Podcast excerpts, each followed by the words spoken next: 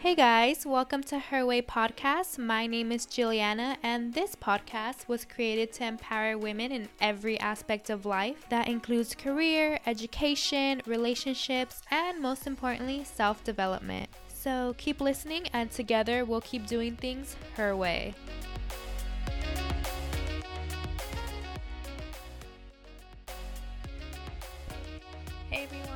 Welcome back. I feel like it's been so long since I've done a solo episode, but I'm really excited. Um today I really wanted to share my thoughts on social media and how it affects me personally and how I like to disconnect to reconnect. For me personally, I can't spend too much time on social media because I feel like I get exhausted. Like my mind literally gets tired of my phone. And I feel like this has been happening more often because of quarantine and working from home, and all I have is my phone to connect with coworkers on a daily basis. Whereas before, you know, it was like human to human. But I mentioned in a previous episode that social media is still an energy exchange. So it's so normal to feel drained and tired from the scrolling and just wanting to recenter and refocus because you feel like it's a distraction or a waste of time. So, if you've ever had thoughts of like deleting all your social media or taking like a few months off, there's reasons for this, and you're definitely not alone. I know not everyone experiences these feelings with social media, but if you do, then you and I relate and you get me. So, today I want to share the pros, the cons, and how I go about managing social media. So, let's start with the cons. The first one I want to bring up, which I feel like is the main one, comparing yourself. You know, comparison is a thief of joy. This was something I experienced a lot earlier in the year because I just felt like I was not doing enough. I felt like I was running out of time. I felt like I knew nothing about anything, and I experienced a lot of self doubt because, I mean, for a few days, I just felt like shit. And it had a lot to do with you know, comparing my behind the scenes to someone else's highlights. But I would say things like, wow, they're my age and they have multiple businesses, or they have this nice car, they have this career, or all this money, and I didn't. And it never used to cross my mind until I was getting ready to graduate for college because that's when you're expected to be a millionaire. And I really had to reflect on the fact that social media just isn't real life. I mean, yes, they do have a business and they maybe do own that car and etc. But there's so much that I don't know about these people and their own lives, just like there's so much that they don't know about me. So, what people portray on social media may or may not be true, and I cannot act like I know these people based on a few posts. So, during this time, I started to reflect on how much I personally have grown the past few months, and I realized that this is my own journey and everyone's is uniquely theirs, and that's why social media can be a very frustrating place because if you let it, it almost feels like you have to be perfect sometimes and have life all figured out after high school. And that's so much weight for someone to carry because we were not just put on this earth to make money. And I know it's what we all want. We can't survive in this society without it. Some of us are expensive, but there's a whole self journey to experience outside of accomplishments that we have to keep in mind. So, with that, yes, it's very, very easy to compare yourself to others online. But as long as we're proud of the steps we're taking and the self growth being made, there's really no reason to compare your story to someone else's. And I would say the second biggest con to social media is the mindless scrolling because these apps are designed to be addictive. They're designed to reward shallow and hurried thinking.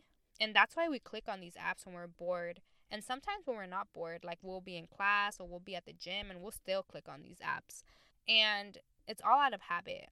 I think it's something like Americans click on their phone or check on their phone about 96 times a day on average. And I mean, if you've watched The Social Dilemma on Netflix, these creators just know when to send you notifications, when to keep you engaged for ad revenue, and now it has become a habit, especially when you're not busy and when you're just at home. Like the mindless scrolling just becomes a pastime that we don't even recognize. And I mean, that's also why they've created likes in the first place, so that the human brain can seek those likes as a form of validation, which leads to a dopamine hit, which then creates the addictive cycle of social media. And that's the next point that I wanted to bring up is that I've watched so many documentaries on like social media and listened to other people talk about how it has created people to feel like the likes are a form of validation.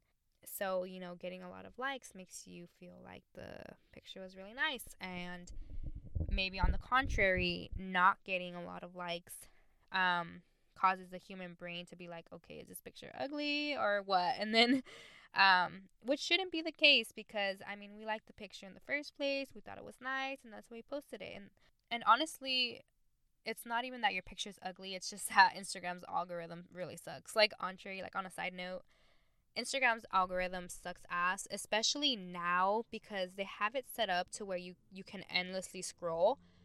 And to see your actual feed and your actual friends and the people you follow, you have to click on like a whole other feed. So honestly, it's kind of hard to see everyone's post this way, which is kind of annoying because I always want to hype up all my friends' pictures and sometimes it literally won't even come up on my feed. But, anyways, the last con that I wanted to bring up is that sometimes it feels like you're wasting a lot of your time, especially when you get that weekly screen time report and it makes you realize, like, damn, I spent X amount of hours doing basically nothing when I could have been working out or doing something else. But I do think that we should spend a small amount of time on things that our brain doesn't have to work so hard for, like social media, um, video games, playing Among Us. I know I play that all the time, but um, those mindless, frowned upon activities.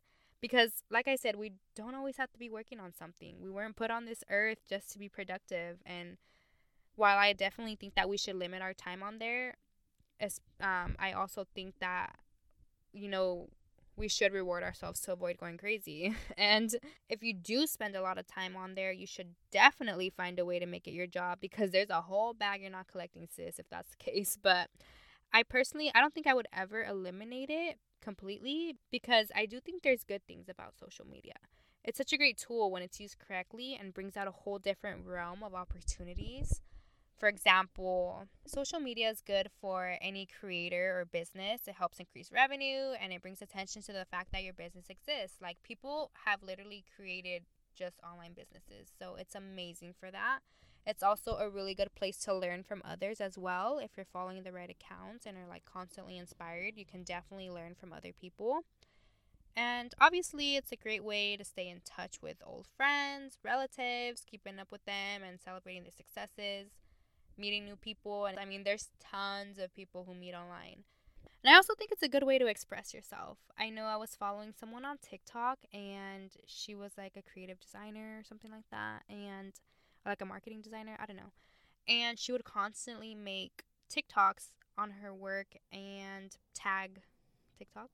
And she ended up getting a job there. So that would have never happened if she had not been on social media. So I do think that there are some really, really good opportunities out there. And it's also super informative. I mean, while it's not always true, it's a way to get quick news. I know Twitter's always the first to know everything, and sometimes the only place that I've seen certain news shared. So that's also another plus. And the positive, cute videos and memes that like just make your day. So, I mean, there's good and bad in everything, but honestly, I feel like we can get really caught up in the bad. And right now, I have three Instagram accounts. One is my personal account, one is my podcast page, and the other is my fitness account. And if I were to list the order of my favorites to least favorite, it would be my fitness page is my favorite, then my podcast page, and then my personal page.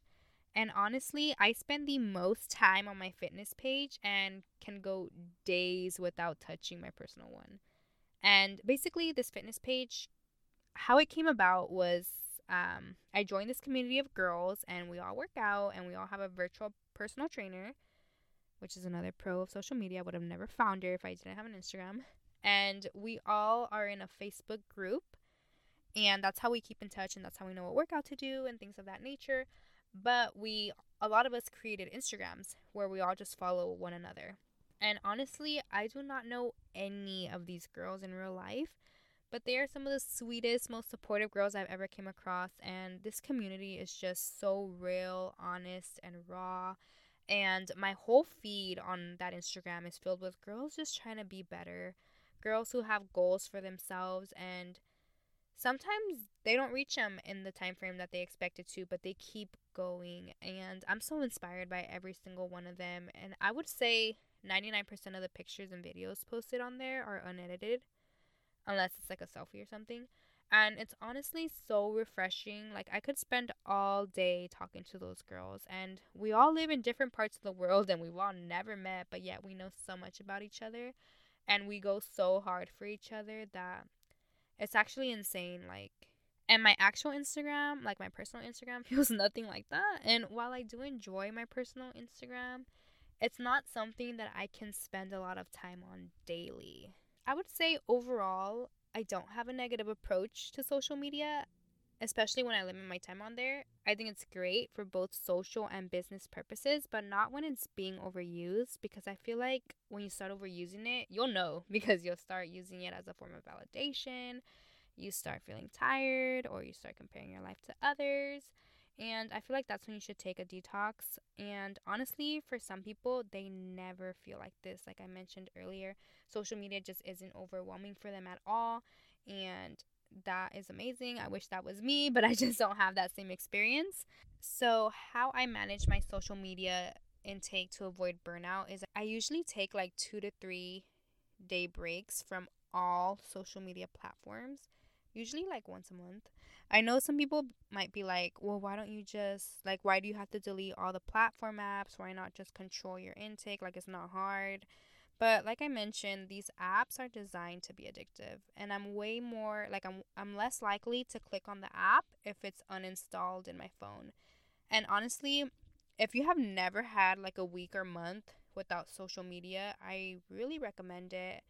You'd be surprised how many times you catch yourself wanting to go on the app and then realizing you don't have it and then having to find an alternative way to spend your time. And I mean, who knows what you'll come up with in that time frame. So, I encourage you to try it if you've never done it. I know it's a weird feeling at first because you may even feel like you're missing out on something when really you'll just be out of the loop with memes, gossip, and pop culture. And another thing that I do is I check it on my own terms. So I don't have any social media notifications on. I will not get a notification that you liked my picture, that you commented, or that you messaged me until I open the app.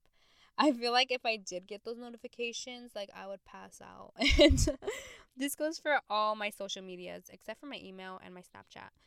And the reason why I have my notifications on for Snap is another way that I keep my sanity is I cleaned out my Snapchat. So my Snapchat only has my close close friends and like maybe 10 people I think have like good energy. So honestly, I rarely get notifications on there. I think everyone should take some time to clean out their social media like Snapchat, Instagram, Twitter. I noticed I was following a lot of influencers, which is fine. I still follow some, but a lot of them were people who I only admired for their looks, what they had, and not because I thought they brought any type of value to me. Like these people didn't teach me anything, they didn't make me aware of important events in the world. They didn't inspire me. They didn't spread positivity. So I was really taking in their daily lives for no reason at all. So, with that, um, I encourage you all to take some time and reflect on your approach to social media, your feelings towards it, the time you spend, and identify the ways you use it. And on the contrary, identify the ways that it uses you. I do recommend disconnecting for a few days to reconnect, turning off your notifications, and cleaning out your feed. Let me know if y'all have other ways you manage your social media intake. I would love to learn from you as well. And with that, I will see you next week.